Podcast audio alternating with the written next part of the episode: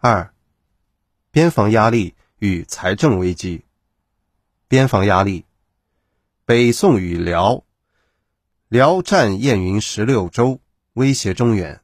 北宋两次夺取燕云十六州，均告惨败。澶渊之盟后，辽宋兄弟相称，北宋每年给辽岁币。北宋与西夏，北宋屡战屡败，和议后。西夏向北宋称臣，北宋每年给西夏岁赐。财政危机，北宋军队庞大，多而不精，军费支出多，官僚队伍膨胀，财政负担重，财政状况日益恶化。澶渊之盟，澶渊之盟是在宋辽双方势均力敌，都无法战胜对方。